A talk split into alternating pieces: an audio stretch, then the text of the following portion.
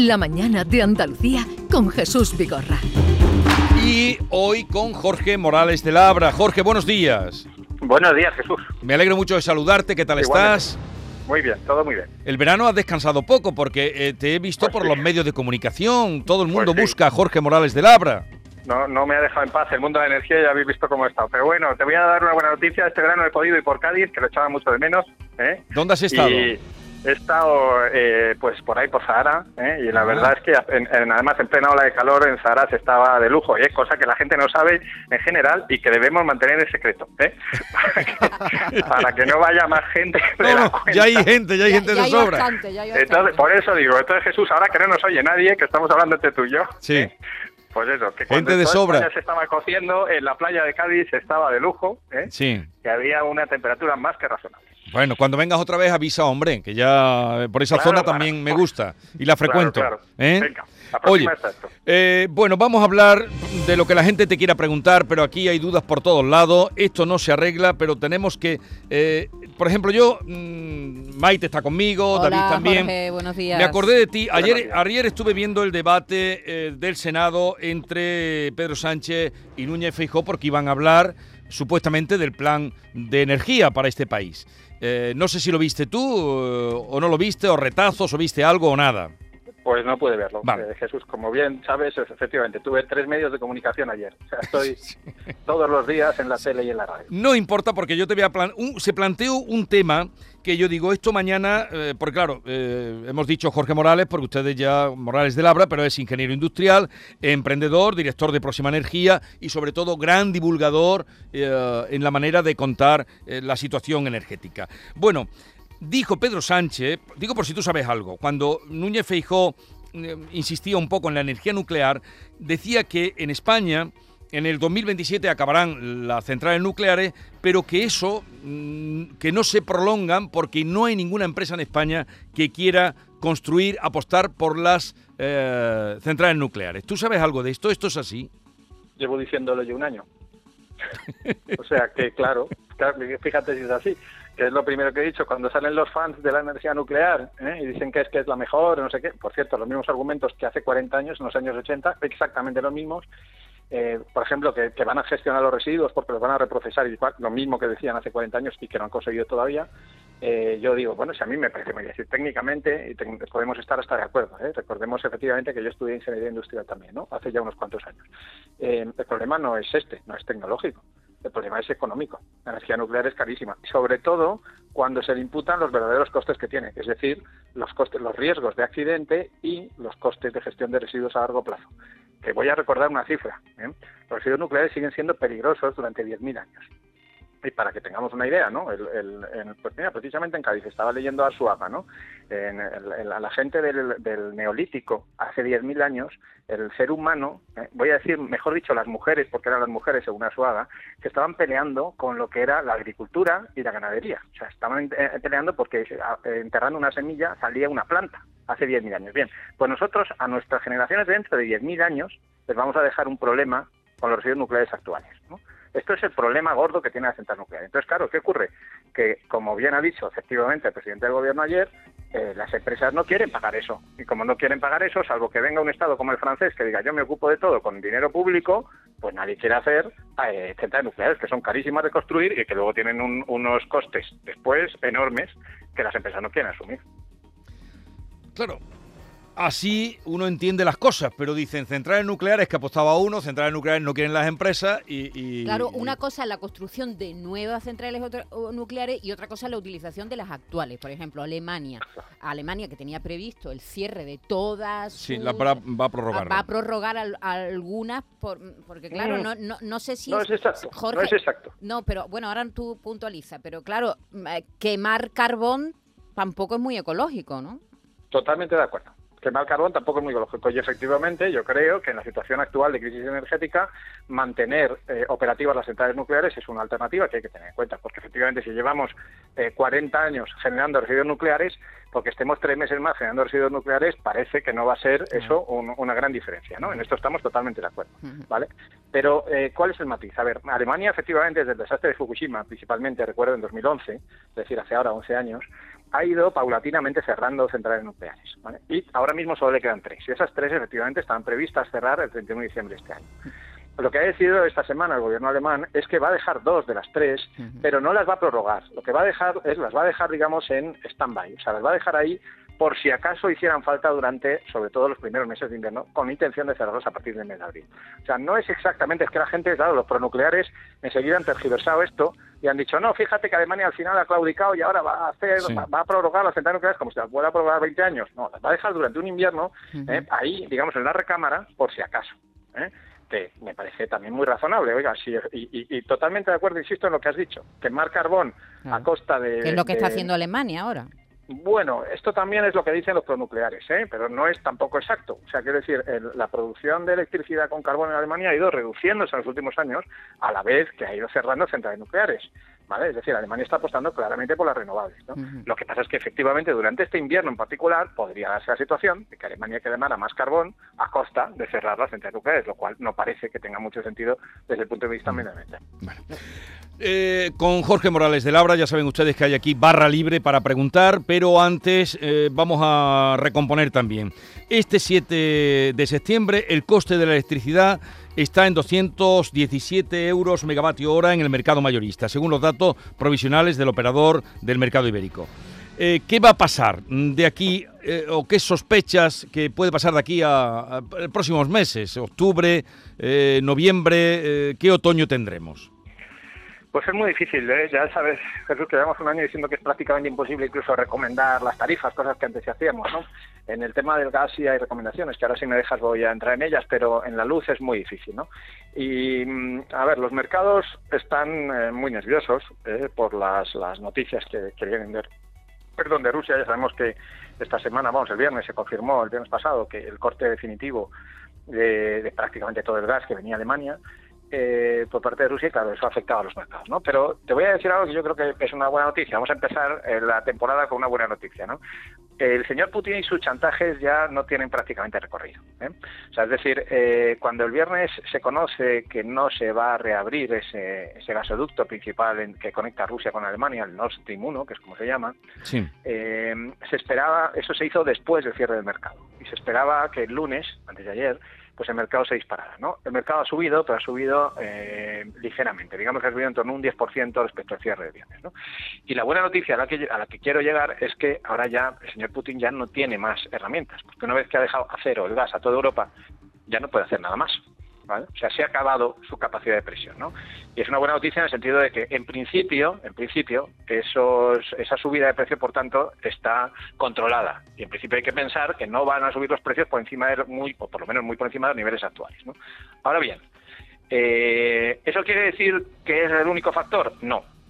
Y voy a citar el que es más importante en este momento. Ahora, más importante que la situación de Ucrania y de que Rusia hmm. es precisamente, ahora que hablamos de las centrales nucleares, la situación de las centrales nucleares, pero en Francia. Resulta que en este momento en Francia las centrales nucleares francesas, que son igual que las españolas, son muy antiguas, ya tienen 40 años, están teniendo muchos problemas de mantenimiento y de seguridad.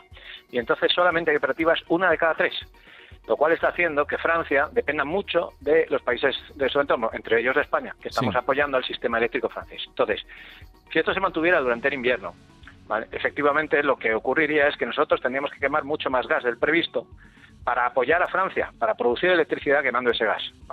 Y esto sí que podría llevarnos a una situación de precios aún mayor de la que estamos viendo ahora mismo. Por tanto, ahora, resumiendo mucho, dependemos de otros factores que no son Rusia y Ucrania, pero que pueden ser tanto o más importantes como es la producción real que tengamos durante el invierno con las centrales nucleares francesas. No sé si has visto, Jorge, o habéis visto vosotros, un, vídeo que circulaba ayer, el Huffington Post lo ha puesto en marcha, parece que hecho por Rusia, donde se muestra Europa con esta canción, cómo quedaría Europa eh, o cómo va a quedar este invierno con el cierre de gas, cosa que tú estás desmintiendo. No sé si has visto ese vídeo. Sí, sí, lo he visto, me parece lamentable, ¿no? Pues eh, eh, es este que suena de fondo. Coméntalo para que quienes lo hayan visto, pues en fin, tengan, pues, tengan otro punto de vista. Sí, es un vídeo en el cual la, empresa pública rusa, Gazprom, lo que hace es recorrer sus infraestructuras, en particular la infraestructura esta que he citado, que está cortada desde el viernes, el Nord Stream 1, la que hasta este momento era el principal suministro de gas de Europa, ¿eh? y luego lo que hace es que, eh, bueno, pues muestra imágenes del resto de Europa nevada, ¿eh? con, con la idea clarísima de transmitir a su opinión pública que Rusia tiene tanto poder que ha dejado congelada a Europa durante este invierno. ¿no? Esto está lejos de ser así. Es verdad que en el norte de Europa están peor que nosotros y probablemente haya que aplicar sistemas de restricción en la industria durante este invierno. ¿vale? No es el caso de España, que por suerte tenemos mucho más gas que el resto.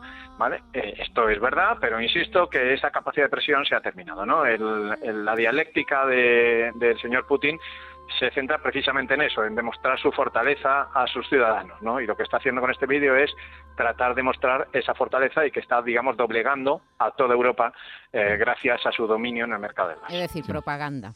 O sea, ni, ni, ni Goebbels, ni Goebbels, porque está muy bien hecho el vídeo.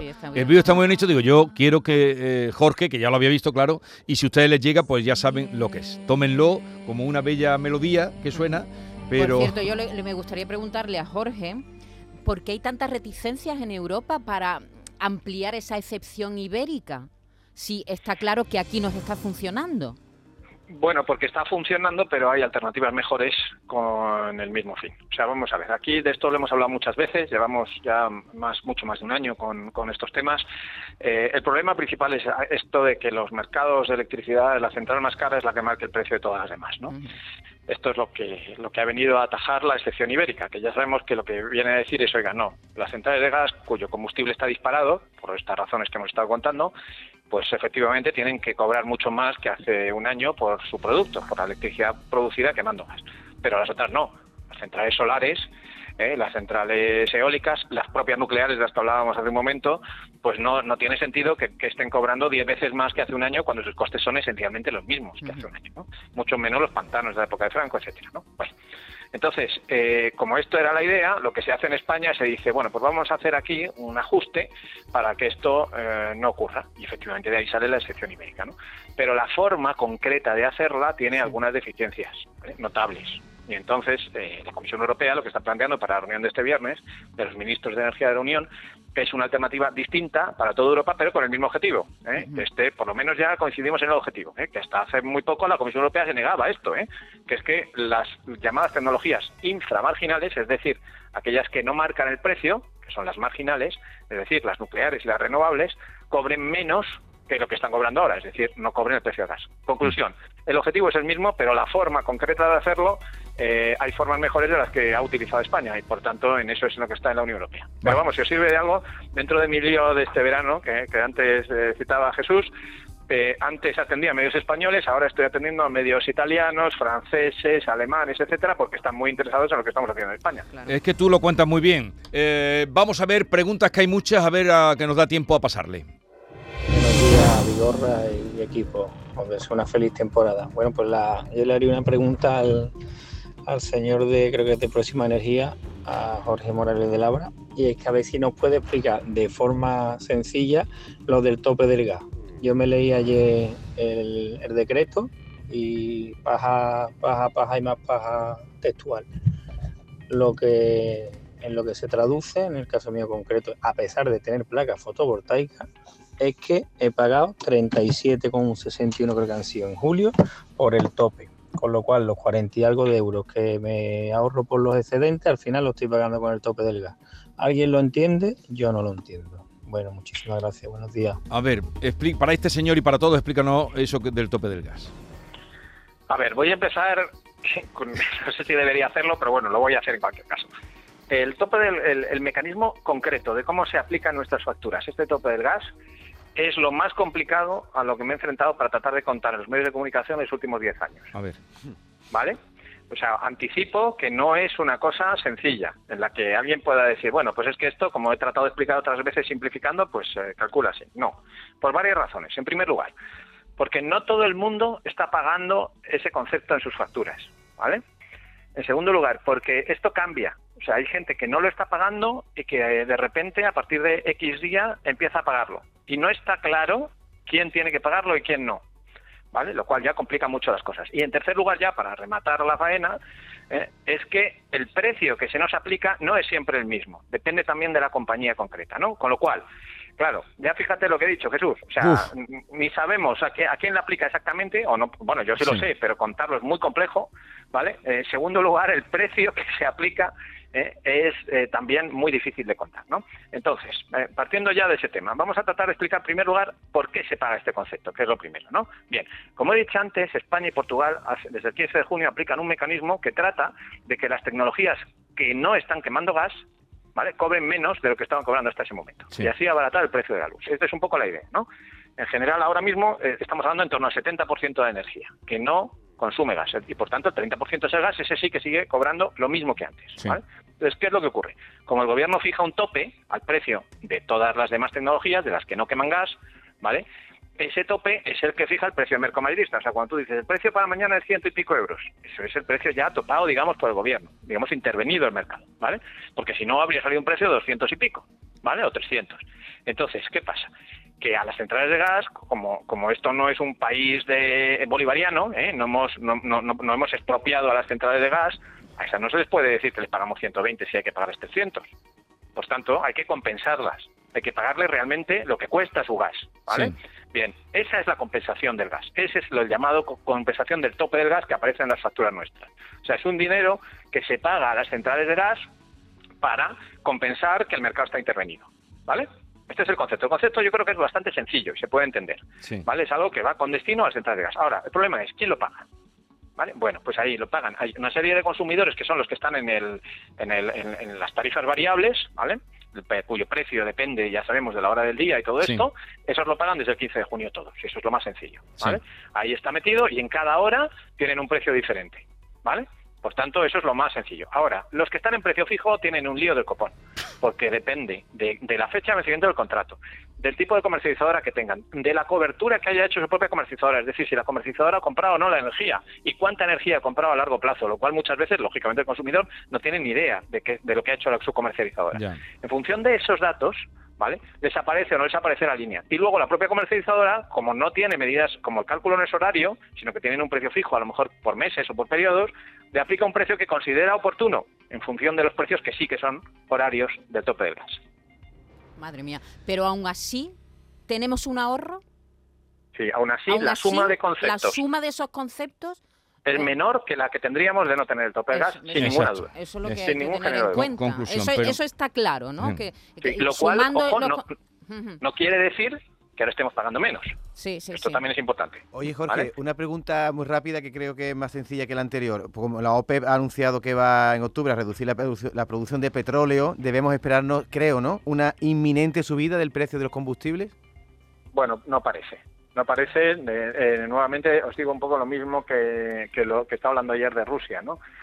Eh, el mercado no ha reaccionado eh, al alza fuertemente con el petróleo, porque lo que ocurre es que bueno pues que hay mucho riesgo de recesión en este momento, ¿no? Y por tanto, pues bueno, pues algo algo ha subido, pero no ha sido tampoco una subida espectacular. Tenemos el petróleo ahora mismo cotizando en 92 euros el barril en Europa y lo hemos tenido en junio en 115. Por tanto, bueno, pues no parece que esto vaya a tener un impacto muy relevante. Bueno. Jorge, a mí mucha gente eh, que nos oye afortunadamente me han preguntado este verano con los que me he encontrado. ¿Las placas solares son de verdad una solución para los hogares? ¿Es viable? ¿Serían más baratas? Esa gente que está en la indecisión ante la situación que tiene para hogares, para el uso doméstico. Cuéntanos. Mira, em, voy a tratar de resumirlo con una frase de titular, ¿vale? Eh, quien tiene un tejado y no tiene placas está tirando dinero cada día que pasa. ¿Vale? O sea, quiero decir, em, yo creo que debería ser ya obligatorio, sobre todo en Andalucía, tener placas solares en casa.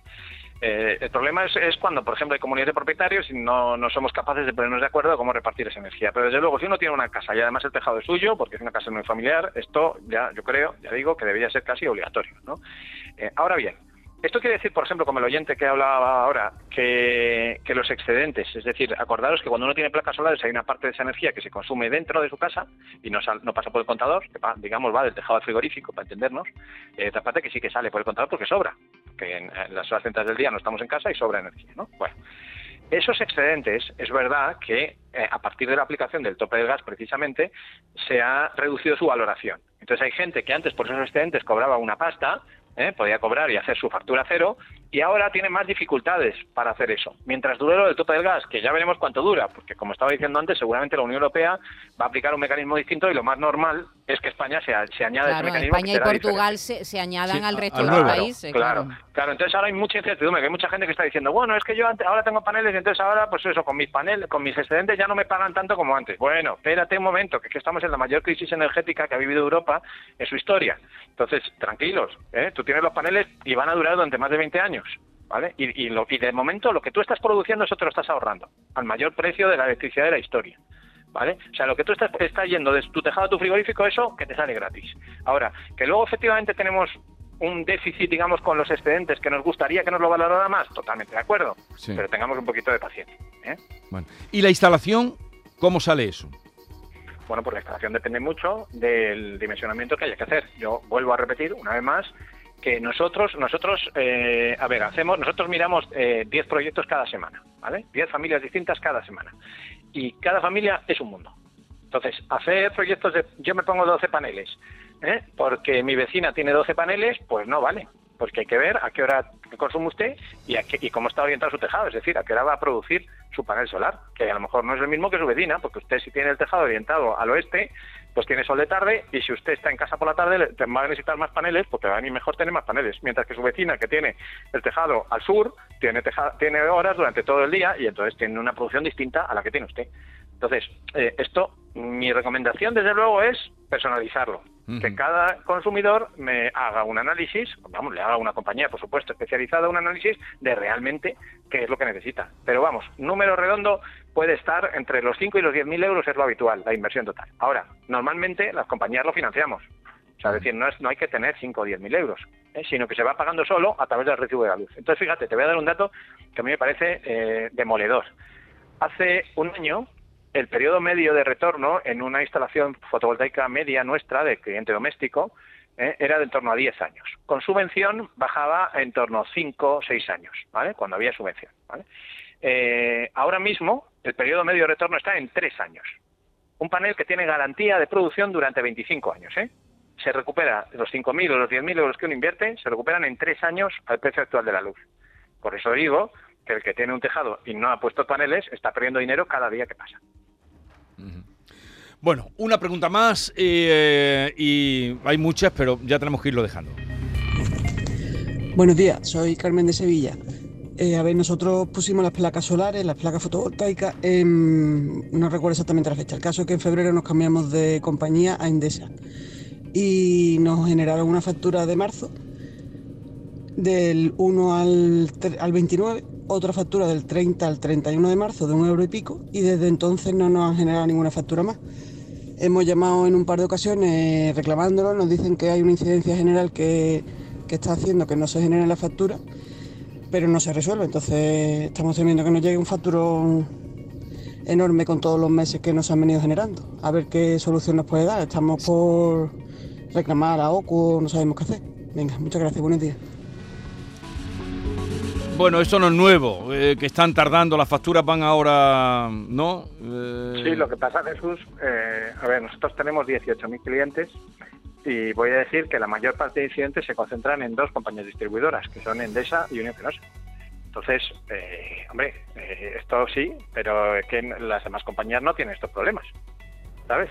Sí. Entonces, a ver, yo digo la realidad, ¿eh? De los Sí, números sí. que tengo, que, que podría daros incluso números concretos encima de la mesa de cuántas facturas tengo ahora pendientes de, los, de nuestros 18.000 clientes. Y esto es así, ¿sabes? Que se concentran mucho más en estas dos compañías, ¿no? Por tanto, yo aquí también hago un llamamiento de, oiga, es que estos problemas, que ya llevamos, como bien dicen, más de un año con ellos, no se pueden mantener.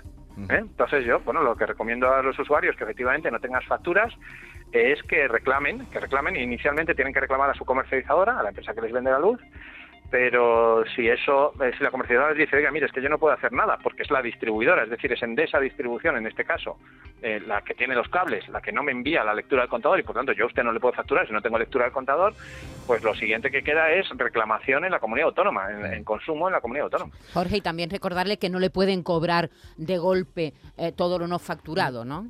Correcto. No pueden. Efectivamente. Solamente luego le, le van a tener que prorratear en función del mes, de los meses ¿eh? que, que lleven sin facturar. O sea, es decir, si llevan ahora tres meses sin facturar, y ahora remiten las tres facturas, le tienen que dar tres meses para pagarlo. Sí. ¿eh? Pero eso No- reconoció aquí cuando no, vino, poco antes de irnos de vacaciones, cuando vino, el, no sé, el cargo ahora mismo, si era presidente o delegado de Endesa, reconoció el trastorno que tenían eh, eh, en muchas facturas que no llegaban en su, en su fecha y acumulación además. Bueno, si quieren saber más para preguntarle a Jorge Morales de Labra, arroba próxima energía eh, a través de Twitter y ahí pueden conectar también con él y, y ahí no dejan además de suministrar información.